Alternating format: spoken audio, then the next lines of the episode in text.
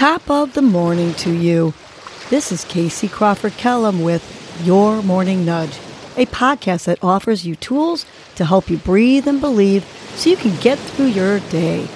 First, I will give you a breathing exercise to help you combat anxiety, anger management, and depression, and to improve your focus, relaxation, and overall happiness. I will also give you some inspirational words, a nudge to hold on to during the day to help you cope with stress, conflict, and or your day in general.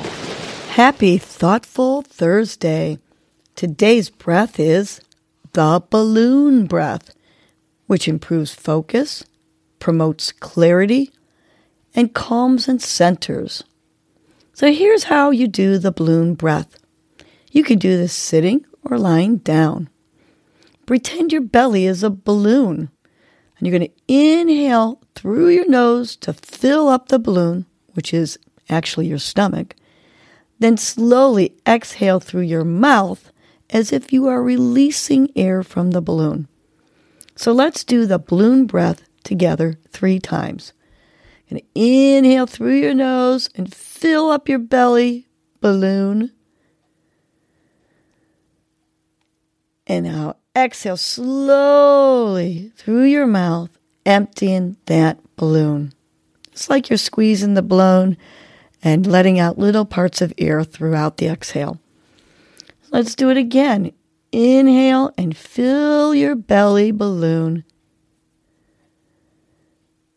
And now slowly exhale through your mouth, emptying that balloon completely. Last one. Inhale and fill your belly balloon. And exhale, slowly emptying the balloon. Continue to do this balloon breath while I give you your morning nudge. Today's nudge is I choose kindness. Kindness is a choice. No matter what others are doing around you, you can still choose kindness. Even if someone else is unkind to you, you have the choice to be better than them and choose kindness. When two people are unkind to one another, no one knows who the mean one is, even if one is simply trying to defend himself. But when one is unkind and the other reacts with kindness, everyone knows who that mean person is. Are you the mean person or the kind person? I certainly hope you're the kind person. Choose kindness. Sometimes people are unkind because they are hurting. We know hurt people hurt people. Your kindness back to them could actually break them of their unkindness and help them see the light in their life.